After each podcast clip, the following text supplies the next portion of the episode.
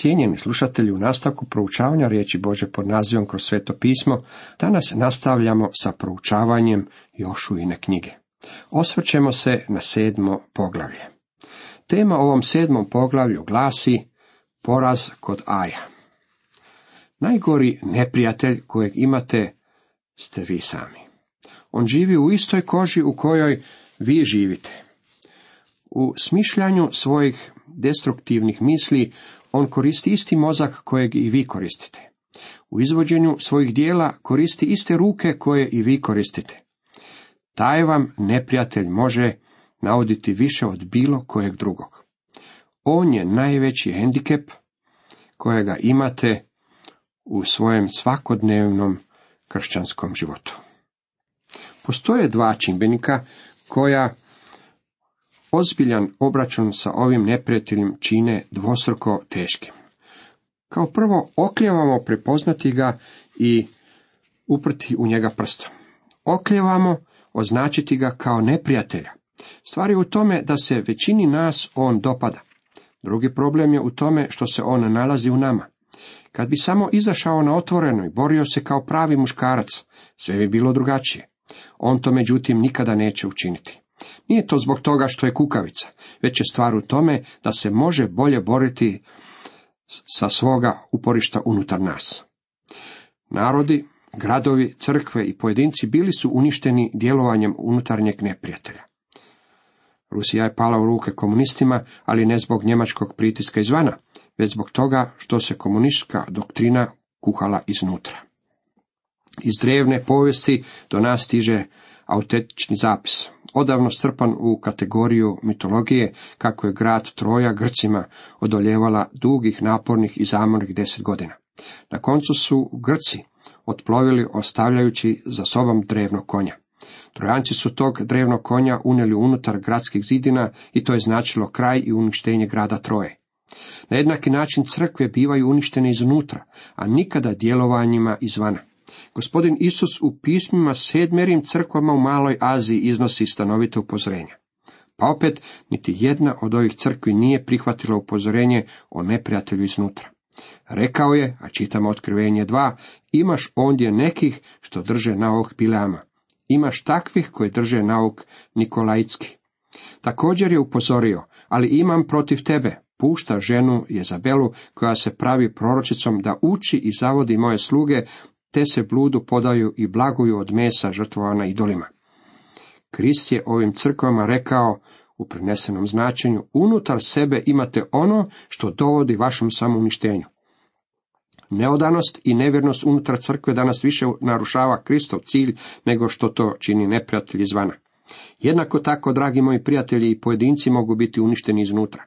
Aleksandar Veliki bio je vjerojatno najveći vojni genij koji je svojom vojskom prošao stranicama povijesti. Nije bilo nikoga njemu slično. Prije nego što je završio trideset petu godinu, pokorio je svijet, ali je na koncu umro kao pijanac. Pokorio je svijet, ali nije mogao pokoriti Aleksandra Velikog sebe.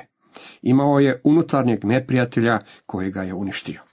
Jedina bitka koju su Izraelovi sinovi izgubili tijekom zauzimanja obećane zemlje bila je bitka u kojoj je poraz došao ne izvana, već iznutra. Kada su Izraelovi sinovi ušli u obećanu zemlju, na putu im nije stajalo mnogo neprijatelja, već svega tri. Bio je to Jerihon, Aj i Gibeon. Ova tri Izraelova neprijatelja sprečavala su njihovo zauzimanje i posjedovanje obećane zemlje. Zemlja je stajala pred njima. Bog im je rekao da pripada njima. Bog im je dao posjedništvo nad zemljom putem obećanja danog Abrahamu. Jošui rekao je, svako mjesto na koje stupi vaša noga dajem vam, kao što obećah Mojsiju. Bog im je rekao, zemlja je vaša.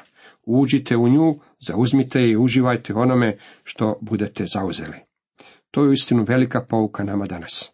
Ovom je narodu bila dana zemlja koja je prostirala se na petsto tisuća kvadratnih kilometara. Ali čak i kada su bili na vrhuncu moći, zauzimali su najviše pedeset tisuća kvadratnih kilometara svoje zemlje. Kršćanima su dani svi duhovni blagoslovi. Međutim, koliko tih blagoslova, dragi kršćani, uživate danas? Koliko tih blagoslova u istinu pripada vama? Imate pravo na njih, međutim, jeste li ih primili i uživate li u njima? Kako je Bog i naumio, Promislite o mnogim kršćanima koji su blagoslovljeni svakim duhovnim blagoslovom, a opet žive kao da su duhovni prosjaci i beskućnici. Bog ih je stavio nama na raspolaganje, međutim, ako ih želimo dobiti, moramo se boriti u stanovitim bitkama i moramo izboriti stanovite pobjede. U stvari, poslanica Efežanima završava zveckanjem oružja i zvukovima s bojišnice, te pozivom da se obučemo u cjelokupno Božje naoružanje. U Jošuju sedam i osam poraz i pobjeda kod Aja predstavljaju život vjernika u tijelu. Akanov grijeh bio je grijeh u taboru. Postoje sljedeći koraci grijeha u tijelu. Vidio sam tjelesni korak, poželio sam umni korak, uzeo sam voljni korak. Nema izbavljenja dok se vjernik u svome životu ne pozabavi s grijehom. Promotrimo sada tekst. Jošua sedam jedan. Ali se sinovi Izraelovi teško ogriješiše o Herem, jer je Akan sin Karmija, sina Zebedeva, sina Zerahova od plemena Judina uzeo od ukletih stvari i Jahve se razgnjevi na sinove Izraelove. Ovaj stih govori nam da su Izraelovi sinovi počinili prijestup, ali se radilo o samo jednom čovjeku, Akanu, koji je počinio grijeh. Cijeli je narod morao patiti zbog onoga što je Akan učinio. To je zanimljivo jer mnogi ljudi stoje sa strane i kritiziraju crkvu. Govore o propustima crkve i o tome kako mnogi unutar crkve padaju u grijeh i otpadništvo od Boga. Ja sam činim ponekad nešto od te kritike. Međutim, dragi moji prijatelji, jedna je stvar govoriti o crkvi kao član te crkve, a biti izvana, stajati sa strane i ne činiti ništa je nešto sasvim drugo. Ako crkva čini propuste i nalazi se u otpadništvu od Boga, onda smo vi i ja uključeni u taj proces kao članovi te iste crkve. Ako pati jedan ud, onda pate i svi udovi. I ako trpi jedan ud, trpe zajedno svi udovi. Ako li se slavi jedan ud, raduje se zajedno i svi udovi, kako to čitamo u prvoj Korinčanima dvanaest. Jošua pak posla ljude iz Jerihona u Aj, koji leži istočno od Betela i reče: uziđite, onamo izvidite kraj. Ljudi odoše, te izvidiše Aj. Vrativši se k Jošui rekoše mu: ne treba da onamo ulazi sav narod, dvije do tri tisuće ljudi neka idu da osvoje Aj. Ne muči onamo sav narod, jer je ondje malo svijeta. Jerihon predstavlja svijet, Aj predstavlja tijelo. Neki svijeti hodaju oko Jerihona, pušući u trube, govoreći svo vrijeme kako su oni odvojeni kršćani.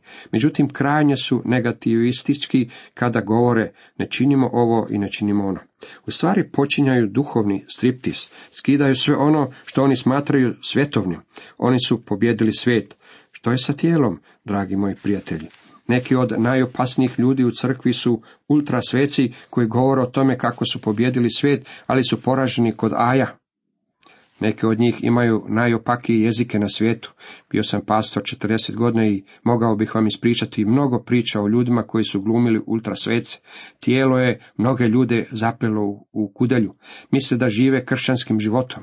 U stvari govore da žive pobjedonosnim životom, a s druge strane nemaju pojma o čemu se u stvari radi.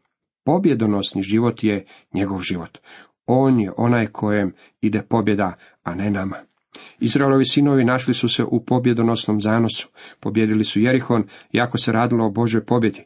Izrael ju je smatrao svojom pobjedom. Jošua je nekoliko svojih ljudi poslao da izvide Aj. Nakon što su pozorno promotrili grad, rekli su: Aj nije ništa u usporedbi s Jerihonom. Kada sam bio u onoj zemlji, promatrao sam ga kroz dalekozor. Nismo se čak niti trudili otići do njega. Radi se o starom, malenom gradu. Pođe onamo oko tri tisuće ljudi od svega naroda, ali su morali pobjeći pred onima iz Aja. Ajani pobiše oko trideset šest ljudi i tjerali su ih ispred svojih vrata do Šebarima. Pobili su ih na strmini. Klonu tada srce narodu kao da mu je voda u žilama. Izrael je pretrpio poraz od ljudi iz Aja. Vas i mene poražava tijelo. Da bismo porazili tijelo, ne možemo koristiti istu taktiku koju koristimo da bismo porazili svijet. Izraelci nisu prepoznavali vlastitu slabost. Apostol Pavao prepoznavao je svoju slabost kada je rekao: doista znam da dobro ne prebiva u meni, to jest u mojem tijelu.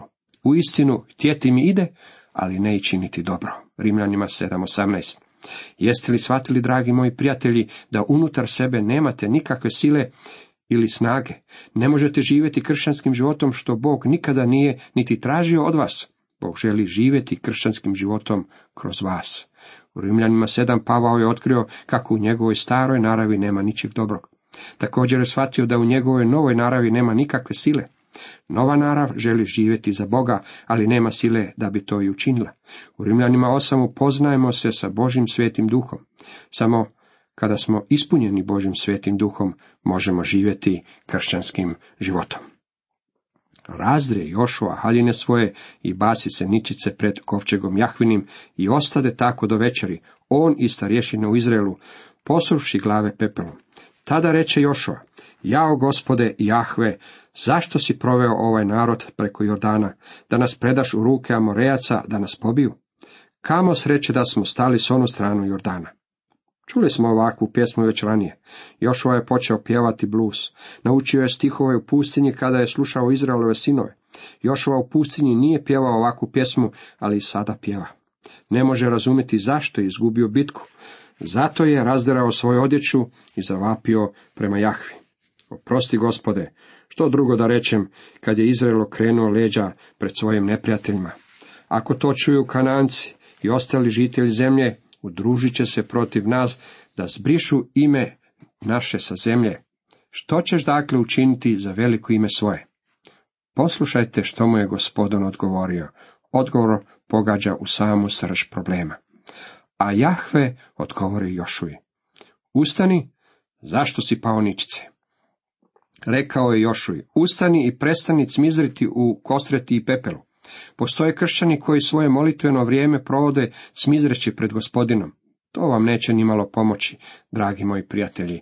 Moramo se pozabaviti korijenom problema.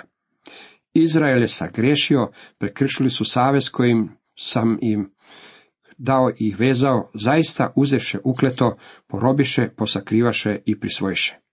Jošua nije znao da je Izrael sagriješio, nije imao duhovno zapažanje koje je postojalo unutar rane crkve. Kada su Ananija i Safira lagali o novcu kojeg su dobili od prodaje svoje imovine, Sveti Duh odmah je ukazao da je riječ o laži. Rana crkva bila je vrlo osjetljiva na i najmanju pojavu grijeha. Bog je Jošuji rekao da je u taboru bilo grijeha, te da će se on morati pozabaviti s tim problemom.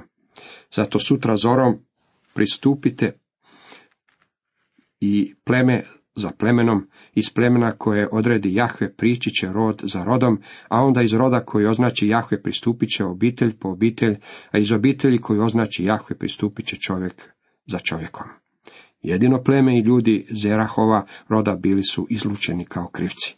Na posljedku naredi Jošua da pristupi obitelj za Abdjeva muškarac jedan za drugim i pronašao se Akan, sin Karmija, sina Zabdijeva, sina Zerahova od plemena Judina.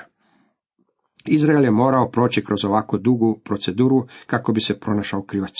Bilo im je teško prepoznati zlo unutar tabora. I nama također čini se da je jako teško prepoznati zlo unutar crkve. Crkveni članovi očito su najveći slijepci za zapažanje zla unutar svojih zajednica. Mogu vidjeti zlo u noćnom klubu, u središtu grada, u prodavaonici alkohola ili kod kakvog političara, međutim, u svojoj obitelji ili u crkvi zlo ne opažaju. Kako je to tragično! Tada reče Jošua Akanu, sine moj, daj slavu Jahvi Bogu Izraelovu i priznaj mu što si učinio. Objasni što si učinio i nemoj mi ništa tajiti. Akan reče Jošuji, zaista ja sagreših Jahvi Bogu Izraelovu i evo što sam učinio. Vidjeh u plijenu lijep šinjarski plašt, dvije stotine srebrnjaka i zlatnu šipku vrijednu pedeset srebrnjaka, pa se polakomih i uzeh sebi. Eno je sve zakopano usred moga šatora, a srebro je odostao. Zapazite, koji su bili koraci Akanova grijeha? Vidio je, poželio je, uzeo je. To su koraci grijeha tijela. Ogovaranje, kritizerstvo, zavist i ljubomora su sve grijesi tijela. Oni uzrokuju borbe i nevolje. Na primjer, kritizerstvo izgrađuje vaš ego. On skreće pozornost na vas same, čini da izgledate mnogo bolje od osobe koju kritizirate. Stari grijeh tijela vidi, poželi i onda uzima. Što je Akan učinio kada su ga suočili sa njegovim grijehom? Priznao je grijeh. Iznio ga je na otvoreno. Za vjernike danas, kako ćemo pobijediti tijelo? Moramo obračunati sa grijehom koji je u našim životima. Sjećate se da svijet pobjeđujemo svojom vjerom. To međutim nije način na koji pobjeđujemo tijelo. Želimo imati zajedništvo s Bogom, želimo biti ispunjeni Svetim Duhom kako bismo mu mogli služiti. Kako ćemo biti u zajedništvu s Bogom? Kako ćemo imati silu u svojim životima? Ivanova prva poslanica jasno govori o tome kako to ne možemo postići. Bog je svjetlost i tame u njemu nema nikakve. Reknemo li da imamo zajedništvo s njim, a u tami hodimo, lažemo i ne činimo istine. Prva Ivanova jedan, peti i šesti redak. Ako tvrdite da ste u zajedništvu s Bogom, a živite u grijehu, time nećete nikoga zavarati. Sigurno nemate zajedništvo s njim i vi to znate. Pretpostavimo da kažemo kako nemamo grijeha. Prva Ivanova jedan osam kaže, reknemo li da grijeha nemamo, sami sebe varamo i istine nema u nama. Što ćemo dakle učiniti? Ako priznamo grijehe svoje, vjeran je on i pravedan, otpustit će nam grijehe i očistiti nas od svake nepravde. Prva Ivanova jedan devet. Vidite, ne možete Boga spustiti na svoj nivo. Dragi moji prijatelji, sebe jednako tako ne možete podići na Božji nivo. Ono što morate učiniti je da imate otvorenu liniju komunikacije između sebe i Boga. To možete učiniti jedino ako mu priznajete svoj grijeh. Ivan dodaje, reknemo li da nismo zgrešili, pravimo ga lašcem i riječi njegove nema u nama. Prva Ivanova jedan deset. To su snažne riječi, dragi prijatelji. Bog je rekao da ako tvrdimo da nemamo grijeha, onda lažemo. Ja vjerujem da je u tome sasvim u pravu.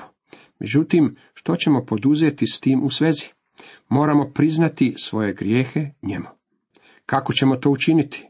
Istinsko priznavanje ne bavi se općenitim pojmovima. Izgovorite grijeh kako je Akan to učinio. Vidio sam, poželio sam, uzeo sam. Recite Bogu sve što vam je na srcu. Otvorite se Bogu. Možete mu to reći jer on o tome već zasigurno zna. Mel Trotter ispričao je o čovjeku koji je bio član njegove Pacific Garden Mission.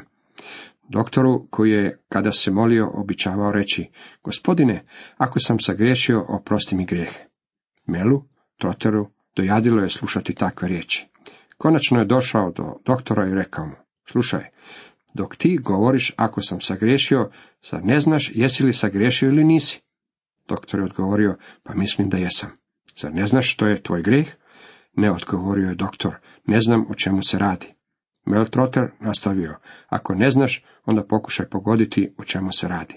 Sljedeći puta kada je doktor molio, rekao je Mel, pogodio je od prve. Začuđujuće je, dragi moji prijatelji, koliko često okolišamo, čak i u svojim molitvama. Jednostavno dođite pred Boga i otvoreno kažite o kakvom se grijehu radi. To se zove priznavanje grijeha. Prije nego što priznate grijeh, ne možete imati radost i silu u svome životu. Ne može biti pobjede. U nastavku čitamo, reče Jošua, kako si ti nas unesrećio, tako danas tebe unesrećio Jahve i kamenova ga sav Izraelo. Potom navališe na njega gomilu kamenja koje stoji do danas. Tako se Jahve ublaži od svoga žestoka gnjeva, zbog toga se događaja prozva ono mjesto dolina Akor i tako se zove do danas. Ovo je vrlo ozbiljna situacija i u nama kao vjernicima ponovno je naglašena u Novome Zavetu. U Rimljanima osmom poglavlju trinaestom rijetku čitamo, jer ako po tijelu živite, umrijeti vam je, ako li pak duhom usmrćujete tjelesna djela, živjet ćete. Postoje mnogi kršćani koji ne žive. Dwight Moody izrazio je to sljedećim riječima. Ljudi imaju dovoljno religije da bi ih ona održavala mizernima. Radi se o mizernim svetima jer ne obračunavaju sa grijehom u svome životu. Apostol Pavao rekao je, jer kad bismo sami sebe sudili, ne bismo bili suđeni.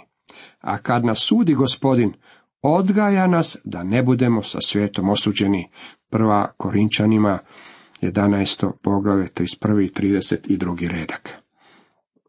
Ako ne sudimo samima sebi, Bog mora uskočiti i suditi nam, a njegov je sud katkad vrlo ozbiljan. Mogu vam reći iz vlastitog iskustva i života, kakav je Božji sud. Nema nikakve koristi od žaljenja i cmizrenja kao što je to učinio Jošo. Ono što morate učiniti je da dođete pred Boga i izravnate ono što je bilo mizerno. Kada priznajemo svoje grijehe njemu i odvraćamo se od njih, onda imamo iskustvo Gospodnje radosti. Cijenjeni slušatelji, toliko za danas.